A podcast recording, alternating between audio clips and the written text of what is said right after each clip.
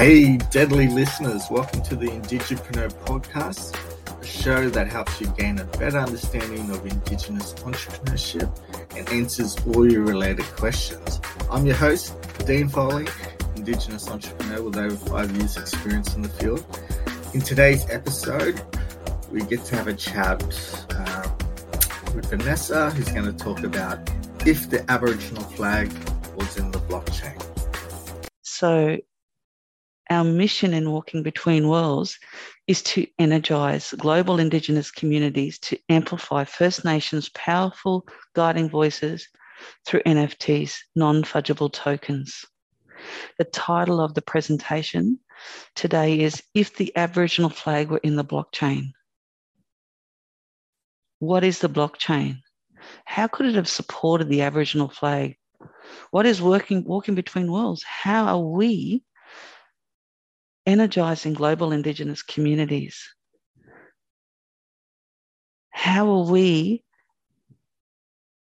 helping artists to become economically empowered? How are we also taking that generational wealth into the community? How are we including Indigenous communities in what we're doing? How can you be involved? But the important question is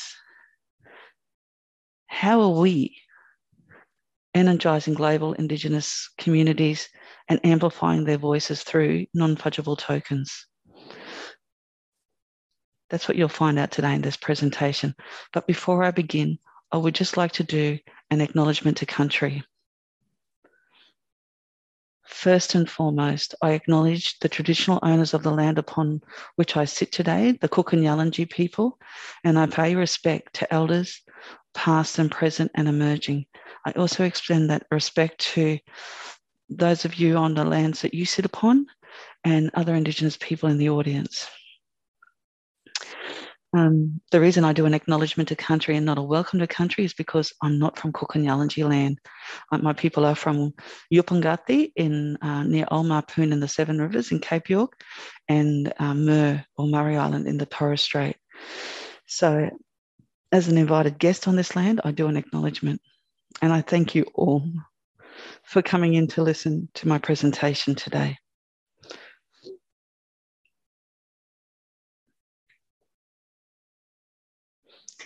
Now, cost of the Aboriginal flag to Indigenous organisations. This is a really important, you know, this is the that that substance that brings my that is the the purpose of my presentation, because I, I read that article and just recently the government um, released the flag, so to speak. So they bought the, the copyright of the flag so that everybody can now use the flag. And they paid something like $22 million. And thank you, um, Senator or Minister Ken Wyatt, for organising that. It's with I, am I'm, I'm appreciative because now as I go through this presentation, you'll understand why I'm, I'm appreciative of it. Um, but there's more that can be done. Okay, so the Aboriginal flag is red, yellow, and black. Black for the people, red for the ochre and the earth, and yellow for the sun. And it was raised in 1971. What I mean by that, it was raised at Parliament House in 1971 prior to that, there were a lot of social policies and implications that prevented Aboriginal and Torres Strait Islander people from moving forward. Um, and it wasn't until the 1967 referendum that Aboriginal and Torres Strait Islander people were allowed to be included in the census. If you're included in the census, then technically you can have services. There's funding allocated to services for your population group. Um, now, in that whole period of 1971, um, there was uh, a good 75 years where there was a policy that allowed the Australian government to steal the wages from Aboriginal and Torres Strait Islander people. And that, that period's called the stolen wages. Uh, it, it, was a form of slavery. And the sad reality is, is that, um, you know, that that is the reason why Aboriginal and Torres Strait Islander people today in 2022, they, there's no generational wealth, or we're just beginning to build that generational wealth, where and where we see so many people um, impacted by the negative policies from the past, and we see that in the in the outcomes of such things as um, suicide rates and, and poverty and homelessness and economic disempowerment. I'm not saying that we are the solution, walking between worlds is the solution. What I'm saying here in my proposal to you in this presentation is I'm providing a, a um, I guess, an opportunity and, and it's explaining how the blockchain could actually help energize those, the, you know, Aboriginal and Torres Strait communities and voices to move up into the new digital age. So we're, we're taking the oldest continuing living culture and, and combining it with the, the newest digital technology so that Indigenous people are not left behind like we continuously are. We're closing the lagging gap, so to speak. Now, back to the Aboriginal flag. The rights were held by the artist until 2018. I'm not going to say his name. Uh, you can look it up um, until he gave exclusive rights to a clothing company. Now, he didn't tell anybody about the sale, and nor did he need to. But the reality is this the clothing company also didn't tell Indigenous people about the sales, and Indigenous people and organisations across Australia use the flag in emails they put it on their posters they you know it's used on it's used everywhere you know, it's put on hats, shirts, whatever. People are so proud of the flag because it represents who we are as a people. So for a non-Indigenous clothing company to have the rights, the exclusive rights of the Aboriginal flag, was a little bit of a, um, I guess, you know, it was a bit, it was a bit controversial, um, because the clothing company then began issuing infringement notices to Indigenous peoples and organisations. But again, nobody knew about the sale and who held the copyright. So there was no transparency. And thankfully, the, the Australian government has now, you know, um, with Ken Wyatt at the at the lead, has um, the Minister for Indigenous Affairs, um, you know, has freed the flag. However, I'm going back to that resale royalties now, and you know, the flag when when the artist gave the copyright of the flag to the clothing company, there was no transparency. And there was no transparency in also the resale of royalties. So, and he may not have had that in his contract too, but the reality is there was no there was no transparency at all. Now, had the Aboriginal flag been in the blockchain, there would be a whole process of transparency. And the artist and his family would have continuous residual income. And we would see a change in generational wealth for the artist and his family, and most definitely for his community or his tribe. Okay, what is a blockchain, you might ask? So I'm going to explain it um, in the way that Tim wrote about it in his book. And his book is titled Down the Rabbit Hole Discover the Power of the Blockchain. Now, this is the example he gives. Now, imagine, imagine that, you know, you and I are standing together and your phone goes missing, and I'm the only person standing next to you. So we go to court and it's the, the evidence is there that I stole the phone, but at the same time, it's your word against mine because somehow I got rid of the phone. So we're standing in before the judge and it's your word against mine. Okay. Now, imagine that at the time that your phone goes missing, there were 5,000 photographers in the room. And those 5,000 independent photographers took photos of the phone being stolen. So now it, that, that's it. There's there's that's there's irreversible evidence that I stole your phone. But if I wanted to prove my innocence or try to falsify the facts, I would have to persuade at least 2,500 of those photographers that I didn't steal your phone and do that in a matter of, say, you know, a short amount of time before it went to the judges or before it went to court, and so that they would alter their images. So now imagine, now imagine that not only is there those 5,000 photographers, that there is also um, the photos are now being locked away in, in a in a um, in a bank vault. And now, and also, at the time, the bank vault is also has got this massive code. So those photos of me stealing your phone are now locked away. There's irreversible evidence to say that I took it. And to top it off, there was also a security camera there. Okay. Now, not only is the act of my phone stored on the on the photographs, but it is also now in a vault, and there is also there is also evidence in in the security camera as well. Now that that is there for anyone who wishes to access or view the evidence, and that is there. It's locked away. Now, imagine, right? Let's now, because this is how I'm bringing it into the blockchain. The blockchain works. So right? So those 5,000 photographers were computers, independent computers called nodes that are networked together across the globe and connected via the internet. Now, instead of photographs, we have data. Okay? And the data is locked together inside a block of data. So that block of data starts joining together and it's cryptographically sealed. Okay, so when we and that cryptographical seal has the same what is it same effect as a as a um, as a wax seal although it is of course um, significantly more powerful. And each block of data contains a timestamp. All the blocks of data are linked together to form a chain of permanently locked data, locked blocks of data, hence the blockchain.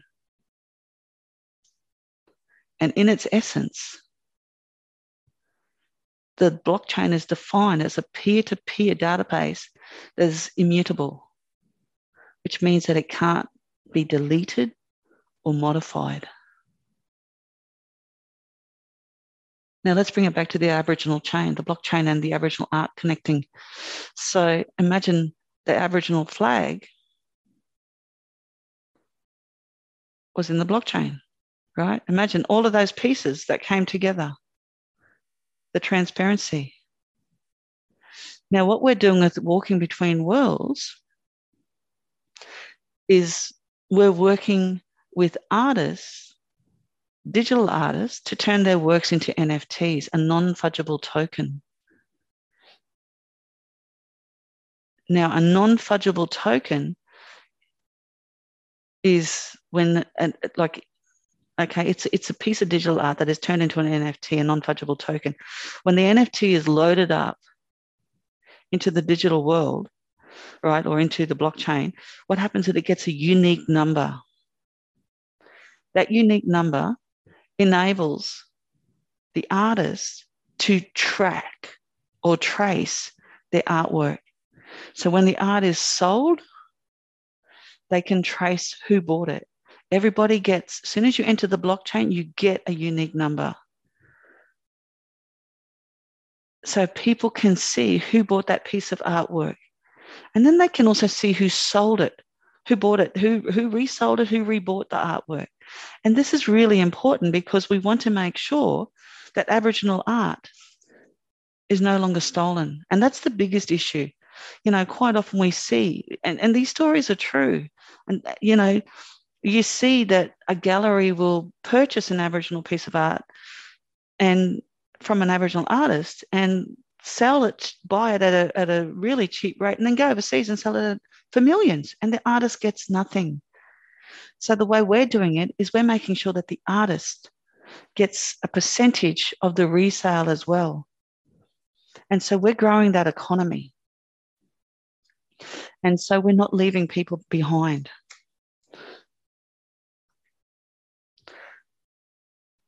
We are a social impact.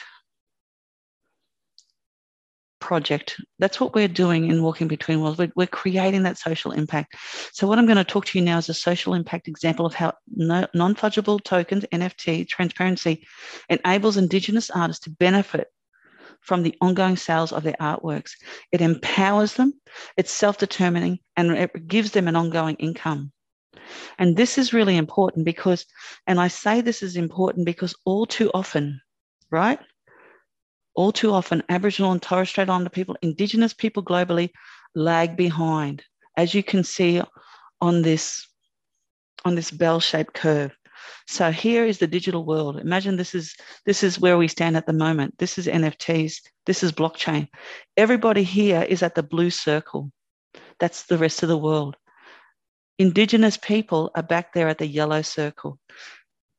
And that's how we see with every new digital technology. That's how we see with every new technology that comes into the world. Indigenous people are constantly left behind. With Walking Between Worlds, we are bringing Indigenous people, the oldest continuing living culture, into the newest digital world so that we're, what we're doing now brings Indigenous artists with us. So we're not leaving people behind. It's an opportunity for people to grow their generational wealth at the same level as non Indigenous people in a decentralized platform. Now, what does that mean, decentralized? Okay, so I'm going to link it to the dreaming because at creation and all through Aboriginal and Torres Strait Islander culture, Indigenous culture globally, but I'm focusing on Aboriginal and Torres Strait Islander because we are the oldest continuing culture in the world. So everything is is stored, all the information is stored and passed on, all the knowledge is passed on through generations and generations through storytelling, through dance, through all different art, right? And it's drawings and everything. And that conversation is there, it's passed on by language, it's passed on visually, you're taught, your totems, everything is passed on. It was already decentralized. So when you understand that and you start bringing the oldest continuing culture into the newest digital platform of technologies, we start to bring a level playing field of opportunity to Indigenous artists and creatives in the NFT space. Our mission by the community for the community is to energize global Indigenous communities to amplify First Nations powerful guiding voices through NFTs. Walking Between Worlds is fostering a community driven NFT tokenized ecosystem through a behavioral economics model. So, therefore, what that means is this is the breakdown, okay? So, from that first sale, so we're working with the artists to create their digital pieces and we're turning it into a um, NFT. And that takes, we have a team of 10. So that takes, because um, pieces don't just turn into a digital piece like that. It, it does take algorithms. It does take understanding of layering, of, of understanding how pieces can fit together. Um, so for the first sale, the artist gets 30%. Um, the Indigenous charity pool gets 30%. What is an Indigenous charity pool?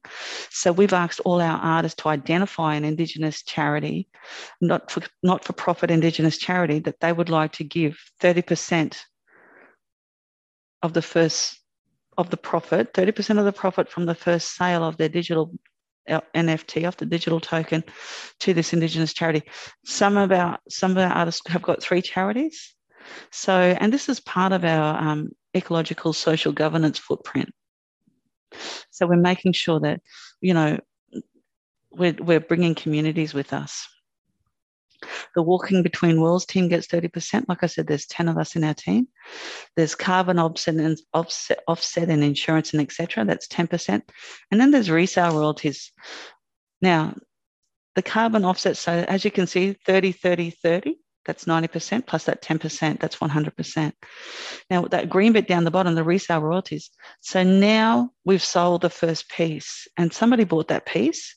And so, what would happen, like with the Aboriginal flag, somebody buys the Aboriginal flag and then they're passing it on. No one gets any royalties. The artist doesn't get royalties. With an NFT, the artist gets the royalties from the resale So if somebody gets the piece and they're like, oh, I'm going to sell this, the artist still gets five to 10% of the royalties. So it's an ongoing residual value that goes back to the artist and their families. We're also saying to the artist to set up their wills because if anything happens to them, all this money needs to go back to their community, go to their family. So it's ongoing. So there's no loss. Okay, so we, we see that generational wealth start to grow. Walking Between Worlds are developing a digital, a digital asset platform based around four pillars of empowerment. Now, as you can see here, you can see those four pillars of empowerment in front of you. And what that means is those um, in those pillars of empowerment is like there's the collaboration engine and the collaboration engine is, is about skill sharing and across global indigenous communities. And then the second one is online education and that is working with digital partners to develop enhance and enhance digital skill sets um, and proceeds back to artists. So, sorry uh, digital skills within communities. So i've been working with some of the um, arts communities on in aboriginal land excuse me, and what I've been doing with those artists, those art centres, is helping them to get funding to get um, so tablets, digital tablets, and then we run, and then we're helping them then to look at programs of how they can bring their art onto a digital platform. And so we're growing the community continuously. And our artists are also, um, we're asking our artists to also, you know, just create some small um, videos so that we can actually teach other Aboriginal and Torres Strait Islander people, other Indigenous people globally, how to create digital artworks. Um, cur- curated NFT gallery number three is providing best in class curated digital galleries in metaverses and proceeds with the proceeds going back to the artists. And number four is those art investors to make sure that we provide a favourable structure for art investors to, to come and purchase Indigenous art. And again, the cycle continues, you know, so that they purchase the Indigenous art and then the artists and their communities continue to to grow that that's it's growing that self-determination that autonomy for their art for the artists and their and their works and the, the core takeaways that i'm hoping you'll take away from this is um, walking between worlds is contributing to indigenous communities capitalizing on the on the nft growth market Walking Between Worlds is enhancing global Indigenous community engagement. And Walking Between Worlds project is a community driven project that brings Indigenous artists and creators into a level playing field. Economically, we need to have Aboriginal and Torres Strait Islander artists, Indigenous artists all over the world need to be part of the newest technology that's the blockchain. Thank you. Awaswa Koyama Eso, many thanks.